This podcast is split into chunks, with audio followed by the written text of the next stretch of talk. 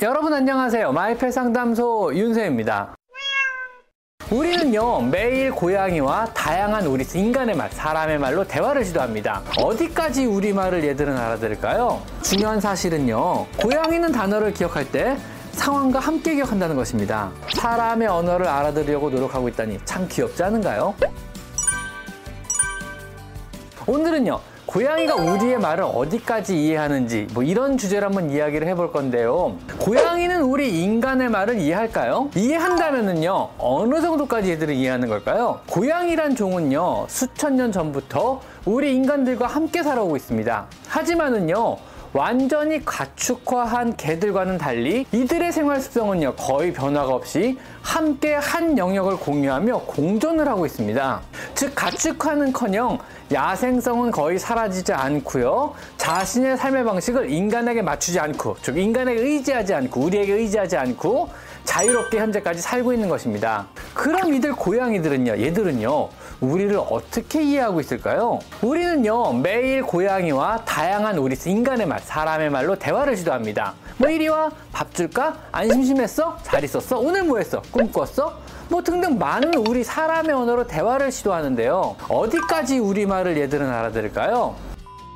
고양이가요, 우리 사람의 언어를요, 얼마나 인지하고 있는지에 대한 흥미로운 연구 결과가 하나 있는데요. 2019년도에 영국에서 한 실험입니다. 70마리 정도의 고양이를 모아놓고요, 다양한 단어와 서로 다른 고양이의 이름을 부르며 실험을 했는데요. 이 실험 결과요, 고양이는 자신의 이름과 일반 명사, 그리고 함께 사는 다른 고양이의 이름을 구분할 줄 알며 자신의 이름과 다른 단어의 차이를 구분했다는 걸 증명을 해냈습니다. 근데 사실 결론이 좀 허탈하지 않은가요? 지금 현재 우리 집사들에게는요, 너무 일반적으로 당연하게 받아들이는 다 아는 사실이잖아요. 상식 같은 거잖아요. 단지 과학적으로 그것을 증명했다는데 그 의미가 있는 그런 실험이라 하겠습니다. 그렇다면은요, 고양이의 뇌 활동을 바탕으로 얼마나 우리말을 이해하는지에 대한 추론을 한번 해보면은요. 왜 일전에 제가 고양이의 뇌구조란 컨텐츠에서 고양이의 대략적인 뇌 발달 정도를 말씀드린 적이 있습니다. 정리해드리면 고양이는 기본적으로 감정과 생존, 불안과 또 장기 기억의 기능을 담당하는 중뇌가 발달해 있고요. 또 논리적인 사고나 계산, 언어를 담당하는 대뇌 실피, 심피질 부분은 인간에 비해서 턱없이 희미하게 발달해 있다고 말씀을 드렸습니다. 자, 이 점을 고려한다면요. 고양이가 단어 자체를 기억하고 이해할 수는 있지만 단어와 단어의 조합까지는 이해하지 못할 것으로 예상이 되는데요. 또한 고양이는요. 청각이 매우 발달해 있기 때문에 단어와 단어의 미묘한 소리 차이를 잘 구분할 수가 있어서 우리가 말하는 단어의 차이를 미세하게나마 구분이 가능할 것으로 보입니다. 그리고 발달한 중뇌 영향으로 장기 기억 능력과 자신의 안전이나 흥미 혹은 먹이 같은 생존과 관련된 단어는요, 틀림없이 확실하게 구분하여 굉장히 오랫동안 기억할 가능성이 높습니다. 그리고 지능이 비슷한 동물인 개의 경우는요, 훈련을 통해 약 1000개 정도의 단어를 기억하는 것이 가능하다고 하니까요. 고양이도 아마 우리 생각보다는 많은 우리 사람의 단어를 구분하고 또 기억할 가능성이 높습니다.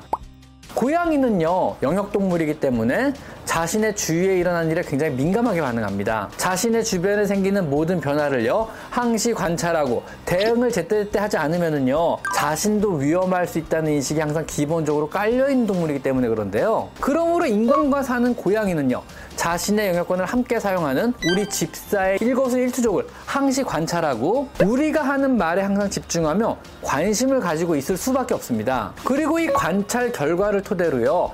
당시의 상황과 우리가 했던 말의 단어를 함께 기억하여 그 상황 자체를 이해하는 것입니다. 즉, 우리 사람 역시요, 뭐 외국의 언어를 배우거나 언어권이 다른 나라에 가서요, 적응을 하려고 할 때요, 관련된 상황에 따른 경험이 굉장히 중요하게 작용합니다. 우리가 영어를 몰라도요, 뭐 미국 여행을 가서 빅맥이란 단어 하나만 가지고도요, 햄버거를 주문할 수 있는 것과 같은 원리입니다. 과거 햄버거집에서 비슷한 상황은요, 우리 한국에서도 겪어봤으니 단어 한두 개만으로요, 모든 상황을 이해할 수가 있는 것입니다. 즉, 고양이가요, 우리 인간의 말을 이해하는 원리는 몇 가지 단어를 기억하고 그 단어와 관련된 과거의 경험을 토대로 해석을 해 나가는 것입니다. 생각보다 똑똑하죠?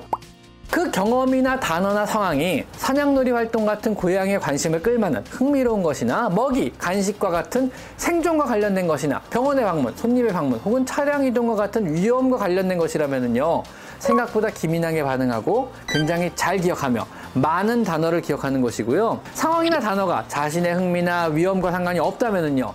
무성의하게 반응하는 것 뿐입니다. 자, 여기서 중요한 사실은요. 고양이는 단어를 기억할 때 상황과 함께 기억한다는 것입니다. 즉, 고양이의 이름을 부를 때는요, 되도록 긍정적인 상황에서만 이름을 불러야 하는 겁니다. 뭐 이런 거죠. 간식, 사료, 놀이, 잠자는 것 등에만 이름을 불러야지 부정적인 상황에서 이름을 부르지 않도록 해야만 하는 겁니다. 야단을 치거나 병원에 데려가는 등의 활동에서는요, 웬만하면 고양이 이름을 안 불러야 언제든 이름을 부르면 고양이가 여러분께 다가오게 되는 겁니다. 안 그러면 이름만 부르면 숨어버리겠죠? 안 좋은 상황과 자신의 이름을 연관지어 버리니까요.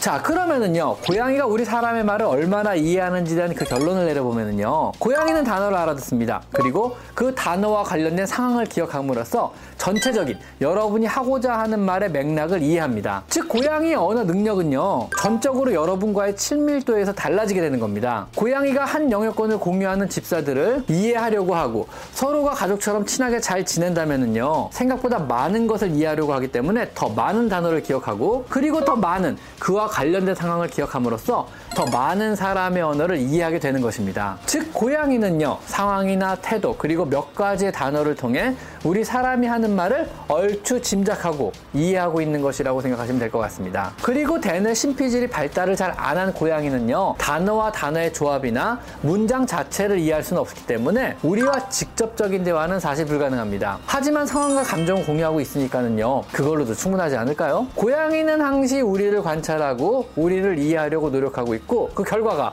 사람의 언어를 알아들으려고 노력하고 있다니 참 귀엽지 않은가요? 자, 오늘은요, 고양이가 우리말을 얼마나 이해하는지에 대해서 한번 이야기를 나눠봤습니다. 자, 오늘은 여기까지 마이펫 상담소 윤세입니다. 감사합니다.